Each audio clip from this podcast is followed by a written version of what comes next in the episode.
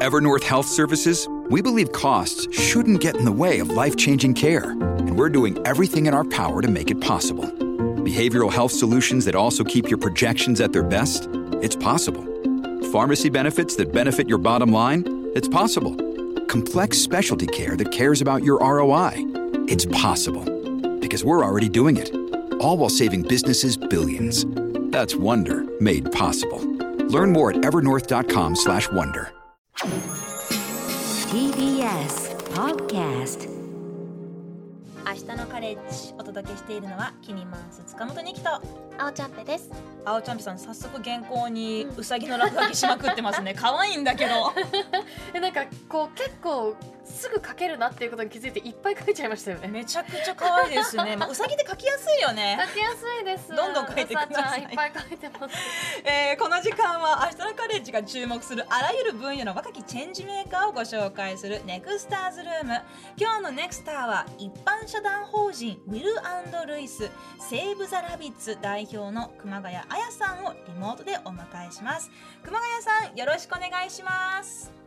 よろしくお願いします。えー、セーブ・ザ・ラビッツは兵庫県宝塚市を拠点にウサギを飼育する上での正しい知識の啓蒙活動や行き場を失ったウサギたちを保護する活動を行われていますが、まあ、今回はですね、まあ、あのたまたま今年がうさぎ年というところは、まあ、そんなに関係しなくないと思ったんですけれど実はちょっとうさぎの飼育放棄と、まあ、干支でいううさぎ年実は意外な関係があるという話も聞いてましてちょっとそこから熊谷さん聞かせてもらってもいいですか？はい、えー、まあ、えっとで、まあ、そのペットがそれだけ注目されるっていうのは、あのうさぎだけなんじゃないのかなって思ってるんですね。うんまあ、それが、まあ、なぜなのかっていうのは、まあ、私の方もあの聞きたいぐらいというかあの不思議だなと思ってます。だってねどういうかのどういう関連があるのかなとは。虎年に虎飼い始めましたなんて人 普通いませんもんね確かに。でもだからこそそうねこうスタンダードなのがうさちゃんなんですかね。身近な感じなんですかね。なんかそうあーまあ普通にまあそのえっとでまあうさぎ年でまあまあテレビとかまああのペットショップだとかにまあ可愛い子うさぎなんかがあのたくさん出るようになるとやっぱりあのあちょっと買ってみたいかもっていうのが思われてるのかな。うんまあちょっと商業的なキャンペーンのようなところからまああなんかうさぎって可愛いしなんかこう比較的飼いやすそうなイメージもあるのでしょうね、まあ、そういったところで一時的にブームが来るんだけれど、まあ、前回のうさぎ年だった2011年からうさぎを飼育する人が増えたというデータがあるんですけれどただそこからにもそこから飼育放棄そしてえー多頭飼育崩壊というのも増えたというのが実際にあったことだだそうですね。そうですね、まあ、前回の2011年の、まあ、12年ぐらい前から、まああのまあ、世の中にたくさん、まあ、うさぎを、まあ、専門に販売する専門店だったりとかあの、まあ、動物カフェうさぎを専門にした動物カフェなんかも、まあ、多く増えてきて、まあ、それまではどちらかというと、まあ、学校飼育されている生き物というイメージだったとは思うんですけども。まあ、もっと身近に感じられるように、あのなってきたのかなと思います。まあ、そのうーん、まあ、影響で、まあうーんまあ、誤解されて、まあ、買いやすいなどでお迎えされて、まあ、結果的にはやっぱり買えなくなったっていう方も、まあ、ものすごくたくさん増えていると思います。うん、セーブ・ザ・ラビッツの方にもあのもう買えなくなってしまったという人がうさぎを持ち込みに来る方もいらっしゃるんですか？まあ、基本的にはあの飼い主さんがあの飼えなくなった、まあ、事情にもよるとは思うんですけども、まあ、あのご自身で、まあ、次のあの飼い主さん、まあ、里親さんを見つけられるのであればあの、まあ、ご自身で見つけられるようなアドバイスっていうのをさせてもらうようにあのしています。はいうんこれまで熊谷さんが見てきたウサギの飼育放棄やえ多頭飼育崩壊というのはどんな状況だったんでしょえーま、え飼育放棄される理由ですかね。うはいまあ、やっぱし思ってた生き物じゃなかったなとか、まあ、思ってたよりちょっと大変だったなっていうふうに思われる方が、まあ、多いのかなと思うんですけども、あのまあ、うさぎさんって、まあ、あの飼育書なんかでは、まあ、寿命78年って書かれてることが多いんですけども、はい。まあ、最近なんかではもう10年以上あの生きてるっていうかねあの元気にあのしてるうさぎさんも多く増えてきてるので、まあ、その10年の間に、まあ、飼い主さん側の方があの、うん、人生の、まあ、いろんな転機ですかね、うん。あの例えば学生だったあの人が、まあ、家を出る時にあのお世話をする人がいなくなったとか、まあ、結婚するとか、まあ、子供が生まれるとか、まあ、離婚したとか、まあ、うんそういった時に、あのうさぎを飼えなくなるっていう方が多いなっていうふうに思います。そんなにこうまあ生きてれば何かしらのライフステージというものの変化はあるのは当然だと思いますけれどそこで手放す前提で飼い始めたっていうわけでもないと思うんですけれどねどうなんでしょうね。そうですね。うん、うん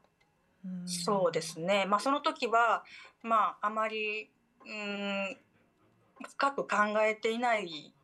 っていうのもあるのかなと思うんですけども、まあウサギがまあそこまで生きると思わなかったっていうのもあるのかもしれないし、はいなんとなくまあその犬とかだったり猫とかは結構まあ長くあの飼い主さんと一緒にいるっていうイメージがあるとは思うんですけど、まあ、ウサギもね、まあ、それに並んで同じぐらい一緒に過ごすことがまあできるようにもなってきているので、うんまあ、そこがちょっとあの誤解っていうかあの知られてなかったところだったりするのかなと思います。はい実際にそのあの思ってたのと違う生き物だったっていうふうにおっしゃってましたけれどなんか私と青ちゃんぺいさんで持ってるウサギのイメージってなんか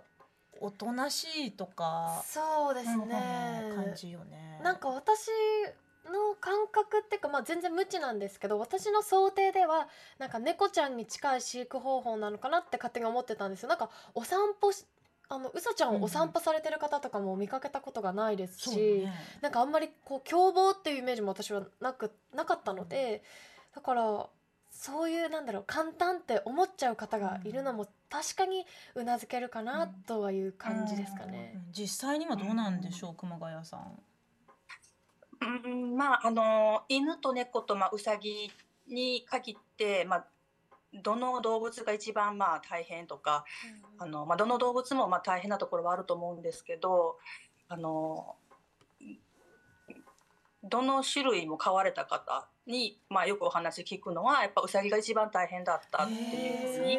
あの言われることが多いんですよね。どういうところが大変なんですかね？まあ、多分ですけども、あの聞く中でやっぱしそのうさぎさんがうーんとってもまあ繊細でナイーブな生き物なんですね。はい。なのでまあちょっと朝起きて、まあ、うさぎさんがちょっと調子悪いかなとかちょっと朝ごはん食べないなってなった時にちょっと仕事から帰ってきたら、まあ、動物病院に連れて行こうっていうのがうさぎの場合はできないんですね。あできない。あの犬猫の場合はそれでもあの、まあ、病気にもよるかもしれないんですけどあの待てると思うんですけども、まあ、朝のうちちょっと調子悪いなと思って、まあ、帰ってきて帰宅した時にはもううさぎさんが亡くなってしまうっていうぐらいあのとっても急にあの、まあ、生死を関わるぐらいに、まあ、あの病病状が悪化してしまうっていうことがあるのでうさぎの場合は朝調子が悪かったらもう午前中のうちにでもちょっと動動物病院の方に行かねばならないというか、うん、そういったところが大変だったりするのかなとは思います。そうやって急激に体調の変化が起こりうるけれどその慣れてない人間からするとその何ですかねこう何か普段と違うような感じが分かりにくいっていうところもあるんでしょうか？あのやっぱしその、えー、ウサギって捕まえられる、まあ、食べられてしまう生き物の側にいているのでどうしても自分の体調は隠す生き物なんですね。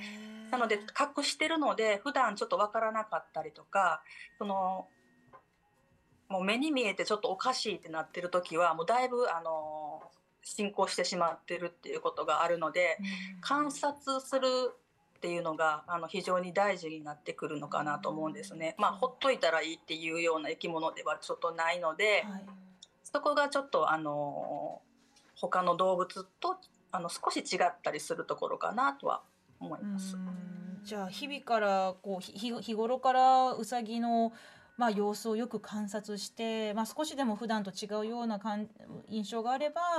まあ、そこはできるだけ早めに、えー、獣医に連れていくという、まあ、それもそそういうこう、ね、急な,、まあ、なんかスケジュール変更とかこう病院に行くとかいうところも、まあ、ある程度覚悟しなければならないと思うんですけれど、うん、熊谷さんが、えーまあ、来る方にこう、えーまあ、ごご提案されているうさぎを迎えるための最低限の環境というのはどういったものですか？環境ですか、はい、うんまあ、それこそ、まあ、今言ったような、まあ、動物病院にあの連れて行ってあげることができるかっていうのが、まあ、あの割と大事なところにはなってくるかなと思うんですね。なので、まあ、あの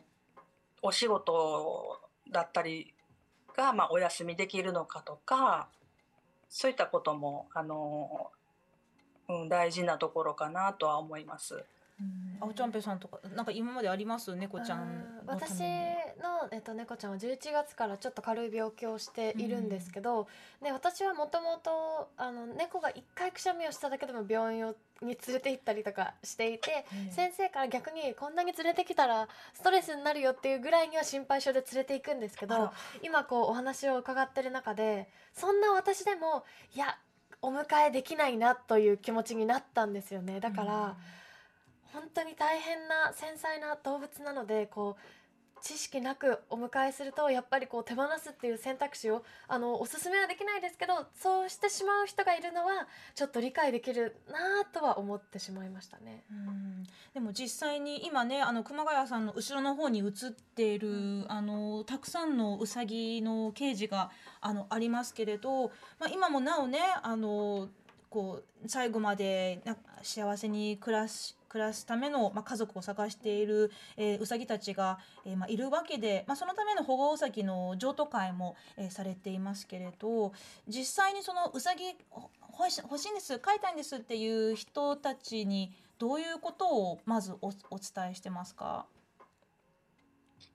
うんどういうこと？まあ何度も言うんですけど、まあ、病院のこともあのもちろんそうですしあのその子その子にあの合った環境、まあ、お部屋とかの、まあ、環境だったりとかをあの整えてあげられるかだったり、まあ、うん特に暑さに弱かったりもするので、まあ、その夏の間は、ま、エアコンを、まあ、ずっとね24時間あのつけっぱなしにしなければいけなかったりもするのでそういったところが、まあ、あの大丈夫かあの惜しみなく、まあ、あの使えるかどうかっていうのとかもあの大事かな。うん、うん、それだやっぱり金銭面の余裕とかも大事になってくるってことですもんね。やっぱりある程度の条件を満たせない人はお断りすることもあるんですか？そうですね。はい。あのそこはもうあのショップではないのでうさぎがまあ幸せにあの、なるためだったらまあどうしてもあのお断り、うん、しないといけない時もあります。うん。あのお泊まりとかのその体験とかってあるんですかね？あの猫だったらその先住猫ちゃんとの相性を見るために1週間お泊まりとかをしたりしてこう相性を見てでそのお家でやっていけるかどうかっていうのを試したりするんですけどそういうこともあのうさちゃんでもするんですかね？あはいあります。あの、まあ、里親希望された方には、えーと、譲渡までにあの使用期間っていうのが約まあ1ヶ月ぐらいなんですけどもあのあります。その1ヶ月の間でまあうさちゃんも新しい環境に、えー慣れてでそしてまあ人間の方もうさぎを迎えるというところに慣れていくっていうそこでどうしても相性がうまくいかなかったりっていうことも残念ながらあってしまうんですかね。うーんあのまあ犬とか猫と違って、まあ、その先住の、あのーまあ、生き物と、あのー相性が合うかっていうようなことがあまりウサギにはないですので、まあ、どちらかと言ったら、まああの本当にちゃんと、あのこれから、まあ、一生、あのお世話していけるかどうかだったりとかそういうような、あのことを、まあえーその期間はやり取りをしながらあのどんな風にやっていけばいいかとか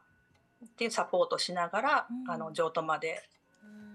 出ますね。で実際に、まあ、ご縁があってでそしてこう、まあ、里親に恵まれたうさぎちゃんから、まあ、あ後から何でしょうこうあの例えば1年後とか今も元気にしてますとかそんな報告とかは来たりするんですか？そうですね。あのー譲渡後もあのーえーまあ同意してるかっていうのは連絡してもらうっていうのがうん。一応あのールールというかはいあのお約束にはなっているのであのーしていただく方がたくさんいらっしゃいます。へ。私もあの大昔に、まあ、犬や猫がメインだったんですけれど、まあ、動物保護団体の、まあ、スタッフを、まあ、短期間だけやったことがありましてで本当に自分がその時思ったことってこんなにたくさんの、まあ、犬とか猫の場合ですけれどこうまあまあ、野良です、まあ、捨てられていたりこう虐待されてたりっていう子供たち 子供たちが動物がいるところを、まあ、レスキューするとこはできるんだけどそこからまた新しい里親に巡り合うまでのそのお世話の、まあ、コストですよね、まあ、その人件費だったりごあの治療代だったり食事だったりそういうところにこうなんかこう頑張っても頑張ってもなんかキリがないようなそんな気持ちを持ってしまったことがあるんですけれど実際熊谷さんがセーブ・ザ・ラビッツで活動しててであのどどんな気持ちでうさぎたちと、えー日々活動されてるのかなってちょっと聞いてみたかったんですけれど。まあ今あのお話ししていただいたようなあの感情っていうのは、まあ、私の方でもやっぱりあの感じることは多いです。あの保護しても保護してもあの世の中にたくさんの保護ウサギが誕生していってるというかうーんたくさんの、まあ、保護ウサギっていうのが、まあ、思っている以上に、うん。あの存在していって、まあ、それでもやっぱしあの販売されているあの動物たちっていうか、まあ、うさぎさんっていうのもたくさんいてて、まあ、なんとかなんやろもどかしい気持ちというかうん。まあキリがないというか、うん、どうしたらいいのか、まあ、保護だけをしていてもやっぱし、あの意味がないんだなっていうのはあの日々思っているので、まあ、うさぎさんの、まあ、どういう動物かっていうことだったりとか、まあ、飼い方だったりとかをやっぱ広めていくようなこともあのしていかないといけないんだなっていうふうには思ってますねう。ん今あの後ろにう一緒に映ってくれているうさぎさんたちのなんかちょっとこうチャームポイントとかあの個性的なところとか何かあったら教えてもらってもいいですか？そうですね。あのーまああのーうさぎって、まあ、このケージの中で暮らしているっていうふうに思われててこのケージの中だけで、あのー24時間過ごしているわけじゃなくて、まあ、ここの施設でもそうですしお家でもそうなんですけども、あのー外にね外に、まあ、お部屋に出して遊ばせてあげないといけないんですね。まあ、そんな時にあの人が寄っていくと走って寄ってきてくれる子もいるし、うん、そうですね。そういった子もいるしあのご飯の時間になったら人一倍はしゃぐ子だったりとへか、ねあのまあ、こうやってちょっと夜中とかにあの人がねいつもより長くいるとちょっと怒ってる子だったりとか。まあ、本当にあのうさぎってなあの表情がないとかもね言われたりもするんですけど本当にみんな一匹一匹違う性格をしていて、うん。まあ、そういったところもねなんかあのアピールしていきたいなと思ってます。はい。ぜひあのお話を聞いて、えー関心持った方は、えーセーブ・ザ・ラビッツのホームページなどチェックしてみてください。YouTube にも可愛い動画がいっぱい載ってますのではい、えー夜遅くまでお付き合いいただいてちょっとうさちゃんを怒らせてしまったかもしれません。ごめんなさい。はい、え今日の明日のカレッジネクスターズルームは一般社団法人ウィルルイスセーブ・ザ・ラビッツ代表の熊谷彩さんにお話を伺いました。熊谷さん今日はお話どうもありがとうございました。ありがとうございました。明日のカレッジは TBS ラジオから平日22時から放送中月曜から木曜は私キニマンス塚本二希が金曜日はライターの武田砂鉄さんが担当しています。ぜひお聴きください。